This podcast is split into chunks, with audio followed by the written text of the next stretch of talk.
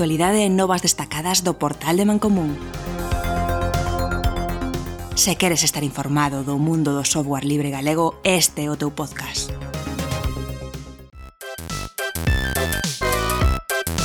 Benvidos a esta edición express de verán en Mancomún Podcast. Chega agosto e con elas vacacións de moita xente tempo libre no que podemos aproveitar para xogar na computadora con algún videoxogo que nos trae hoxe o noso invitado. Volvemos contar con Leo, do portal e comunidade Jugando en Linux. Leo xa se pasará aí uns meses polos micros de Mancomún, sobre todo para condarnos a coñecer o mundo dos xogos libres desenvolvidos con software libre ou código aberto. Xogos os que podemos disfrutar en sistemas Linux. Deixamos nas notas do podcast e na nova do portal de Mancomún a ligazón para escoitar o programa anterior con Leo. Ola Leo, moitas gracias por volver a pasarte por aquí a conversar con nós. Que xogos podemos recomendar aos nosos ointes para probar neste verán? Bueno, pois primeiro de nada, eh, gustaríame saudarvos a todos un, unha vez máis. Estou encantado de, de estar aquí con vos de novo. Espero que este listado que fixe máis ou menos, pois polo menos algún un par deles pois vos chisten vou vos comentar un pouco cales son as seleccións que fixen. O primeiro xogo desta escolla que fixen pois é Minetest, é un clon libre e gratuito do, do coñecidísimo Minecraft. Permite a creación de mundos eh, o estilo de, deste, deste xogo. Tamén dispón de moitísimos mods que son moi moi fáciles de instalar dende a propia interfaz do, do xogo e tamén pois eh, unha creación de servidores moito máis sinxela que no, no Minecraft. Diría que en moitas cousas pois é un, un xogo que é su, superior ao, ao, ao xogo que, que tenta de, de clonar. Eh, Leo, para que idades podemos recomendar este xogo? Mindtest, quizáis, eh, eu penso que é un xogo para todos os públicos. Creo que non hai ningún problema,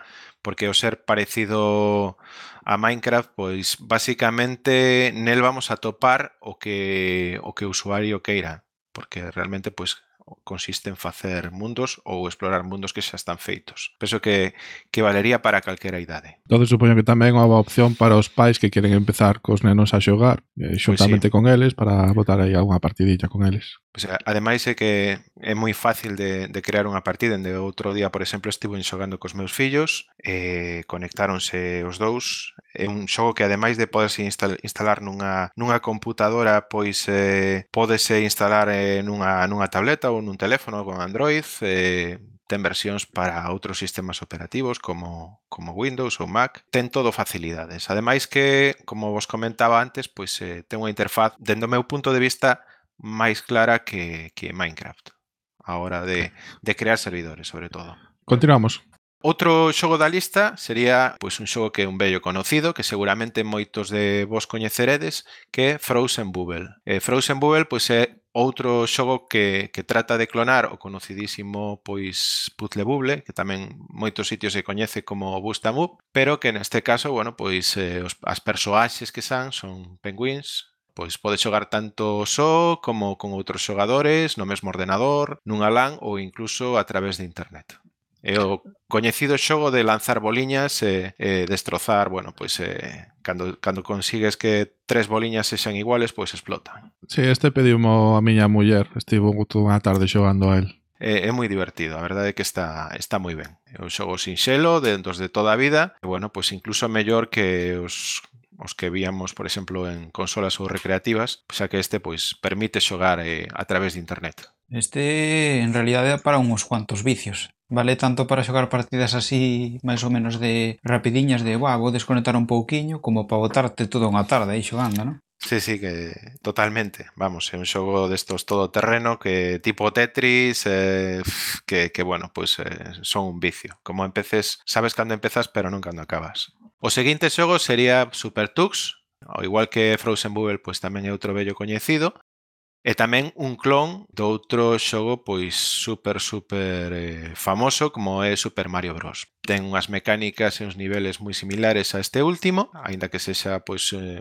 un clon, pois eh, é igual de divertido. Nel, bueno, pois en vez de manexar a Mario, pois manexamos a Tux. Eh, vamos saltando de plataforma en plataforma, collendo power-ups que eh, nos permiten, bueno, pois eh, facer máis cousas. Xogo totalmente recomendable que seguramente atoparedes en calquer repositorio de, de calquera distribución que, que utilicedes. Eu a este non, pero ao Super Car sí que estive enviciado eh, uns días atrás. En Super Tux é eh, fácil viciarse, é moi fácil viciarse, a verdade. Eh. Sobre todo dende fai dende fai algún tempo que ten modo multi a través de internet que, que bueno, pois é, eh, a verdade é que que lle deu moito moita vidilla ao xogo. O seguinte xogo do que imos falar eh, vai ser Stunt Rally. Stunt Rally é un fork do outro xogo tamén libre coñecido que se chamaba V-Drift, En este caso, bueno, igual que V-Drift un xogo de coches con moitísimos modos de xogo donde podemos correr dende carreiras simples a campeonatos, probas, eh, multixogador tanto local como online. No cal, pois, eh, aparte de conducir coches, tamén podemos conducir motos ou incluso naves espaciales. O xogo ten un potente editor, pois con ese editor podedes eh, modificar as pistas existentes ou facer as pistas eh, ao vosso gusto. O seguinte xogo do que imos falar é York. Eh, este é un proxecto eh, italiano relativamente recente que está desenvolvido en, en Panda 3D e, e bueno, pois que recordo, recorda moito a xogos de fai algúns anos como o Micro Machines ou aquel xogo de coches que había nas recreativas na que tiña tres volantes e unha pista, non sei se o recordades, pois é unha cosa parecida, máis ou menos. Que non recordo ahora, creo que era Super Sprint o xogo, se non me equivoco. Neste xogo, aparte de poder xogar eh, carreiras simples, pois tamén podemos disputar campeonatos e eh, partidas multixogador. Neste eu tamén estive botando uns piques eh, Está guai, está chulo.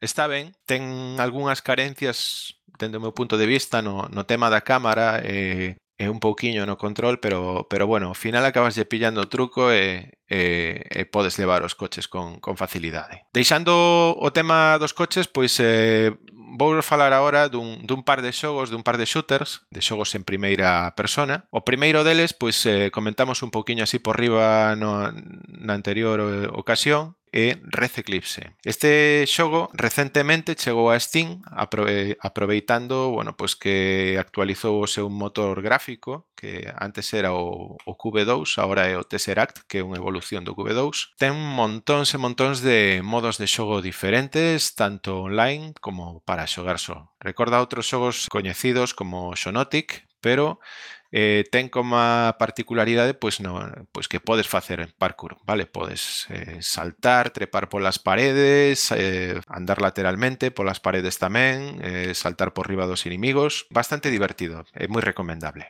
Seguimos co de Dark Moth. O seguinte xogo de acción en primeira persona é de Moth. Vale, este xogo é un mod ou máis ben no seu día foi un mod de Doom 3 aínda que agora pois é un xogo completamente independente. Está basado en xogos de sixilo, como pode ser o coñecidísimo TIF. Ten unha, unha comunidade extensísima detrás, e bueno, pois hai moitísimas moitísimas misións que, que podemos eh, realizar. Leo, que significa eso de que é un mod? Pois que é unha modificación dun xogo xa existente para dotar pois eh, o xogo de novas características. Hai moitísimos mods, por exemplo, o coñecidísimo Dota que, que atopamos en, en Steam, realmente pois é, é unha modificación do, do Warcraft 2 ou do 3, perdón. O sea, é unha modificación do Warcraft 3 que logo co tempo pois fíxose un xogo independente. Por eso é Dota 2. Dota 1 era modificación e Dota 2 pois é xa o xogo independente. Neste caso pois pasa algo máis ou menos parecido. Como o motor que utiliza Doom 3 pois é un motor libre, pois ao final fixeron un, un xogo xogo independiente.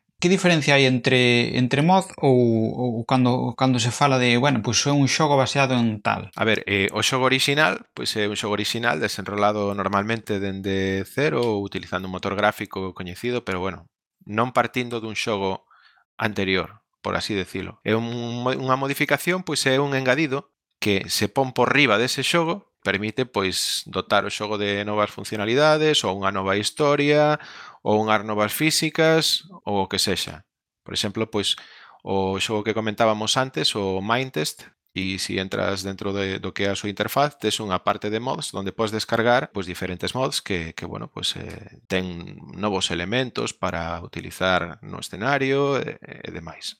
E o seguinte xogo que vexo que tens na lista é o 0K. 0K, correcto. Eh, 0K pois é un, un xogo de estrategia en tempo real, un RTS, que está basado eh, pois en xogos tan coñecidos como Total Annihilation ou o Supreme Commander utiliza pois, un motor libre que se chama Spring. Danos un, unha unidade que é unha unidade inicial, que é unha especie de Match Warrior destos, sabes? E, e a partir dese Match Warrior pois, podemos construir eh, do noso imperio. Pois vamos construindo edificios que nos permiten ter tecnoloxías, unidades e demais. O típico eh, xogo de, de estrategia en tempo real aclárame un poquinho eso do, do Match Warrior. Non sei se tes visto pois eh, estos eh, robots gigantescos xaponeses tipo Mazinger Z ou, ou os Transformers mismos. Eso sería algo parecido a un, a un Match Warrior. Un mecha tamén sería, non? Me coñecías sí, máis por mechas. Sí. Sí, mm. quizáis. Sí, é o mesmo, é o mesmo. Mm. E bueno, pois eh, nada, o xogo eh, por suposto dispón dun modo online e ten uns gráficos pois que, que están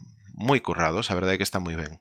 Eh, recentemente, pois este xogo chegou a, a plataforma Steam, pero por culpa duns pequenos fallos que ten eh, a versión de Linux, pois por ahora aínda non está disponible para o noso sistema eh, nesta, nesta plataforma de Valve. Si queremos xogalo, pois creo que hai unha imaxe por aí que podemos descargar dende, dende outra plataforma que se chama Itch.io. Na páxina web de 0k.info pois podedes atopar a, podes atopar esa información. Vamos a continuar con outro xogo de estrategia. Trátase de, de todo un clásico, eh, Free Zip, que sería como unha implementación libre do coñecidísimo Civilization, o primeiro Civilization, vale? E tamén, neste caso, un xogo de estrategia, pero mm, por turnos, nesta ocasión.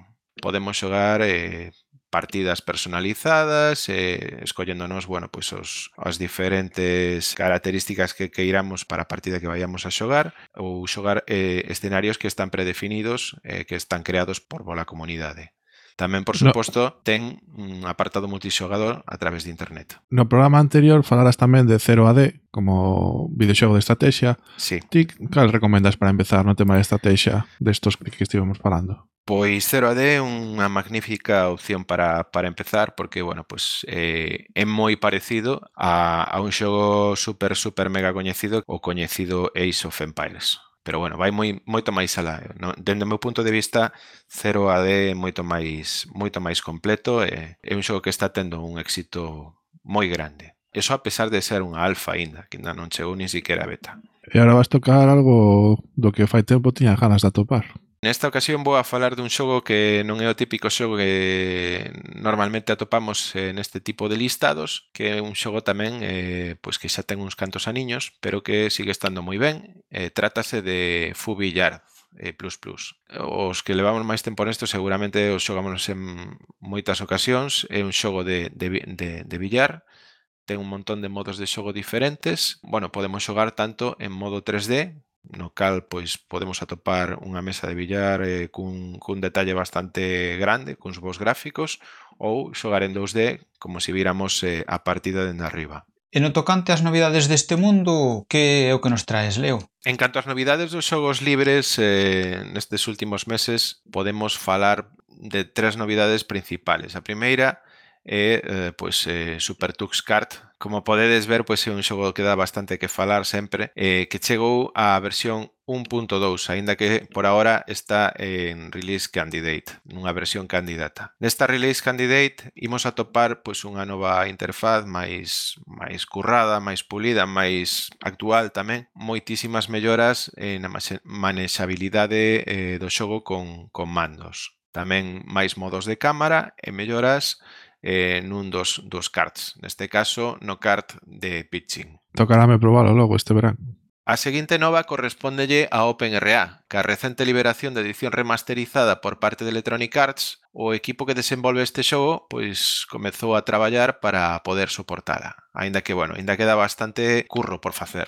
A parte deso, pois tamén siguen os traballos para soportar a Tiberian Sun, aínda que estos están xa máis avanzados. Eu teño unha pregunta sobre OpenRA, Leo. OpenRA, que é o motor que nos permite executar estes xogues orixinais que comentache. Correcto, sí, é unha especie de motor lanzador que nos permite pois eh, lanzar esos xogos orixinais, pero dotándos de, por exemplo, resolución máis altas ou novos elementos no menú, mm, digamos que con máis opcións e características. Esa é a ventaxa que ten OpenRA sobre o xogo orixinal. Como sabedes, estos xogos eh, que son Command and Conquer, eh, Red Alert, Dune 2000 e incluso pues, Tiberian Sun, que o xogo no que están traballando agora actualmente para soportalo, eh, foron liberados fai, fai uns anos por Electronic Arts. Está o xogo completamente liberado, excepto o que é a parte das, das cinemáticas. Por cinemáticas entendemos o que son os vídeos que van aparecendo ao longo do xogo, verdade? Si, sí, os, son os vídeos que podemos eh, atopar, por exemplo, pois entre emisión e emisión,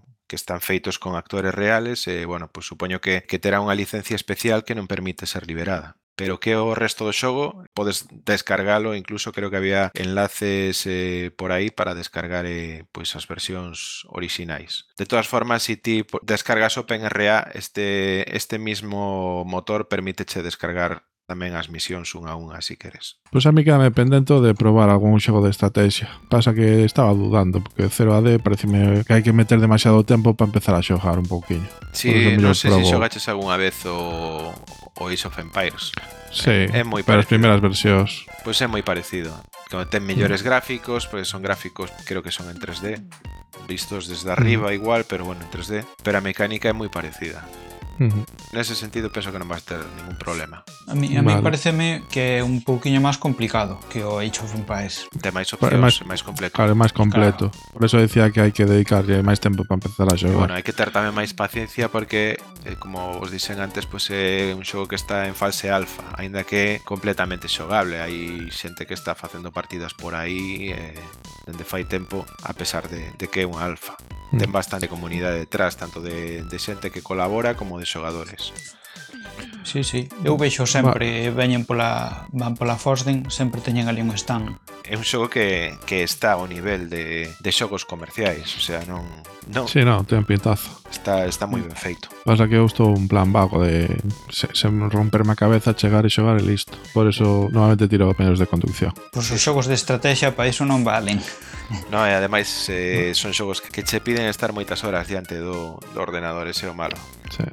Pois Leo, como sempre foi un placer conversar contigo. Esperamos que a xente prove todos estes xogos dos que nos falaches e deixaremos os enlaces nas notas do podcast e na nova no portal de Mancomún. Como sempre, un placer estar aquí con vos e, bueno, falar do, dun dos meus temas favoritos que, que son os videoxogos. E se si son libres, pois moito mellor. Dende o podcast de Mancomún estamos moi contentos de recibirte de novo outra vez, Leo, e desexamos que todos estes eh, este tempo de verán se poida sacar algo de tempo para botar unhas partidas a algún destes videoxogos libres. E nada, moitas grazas a todos por ouvirnos e ata o próximo programa. Isto foi todo.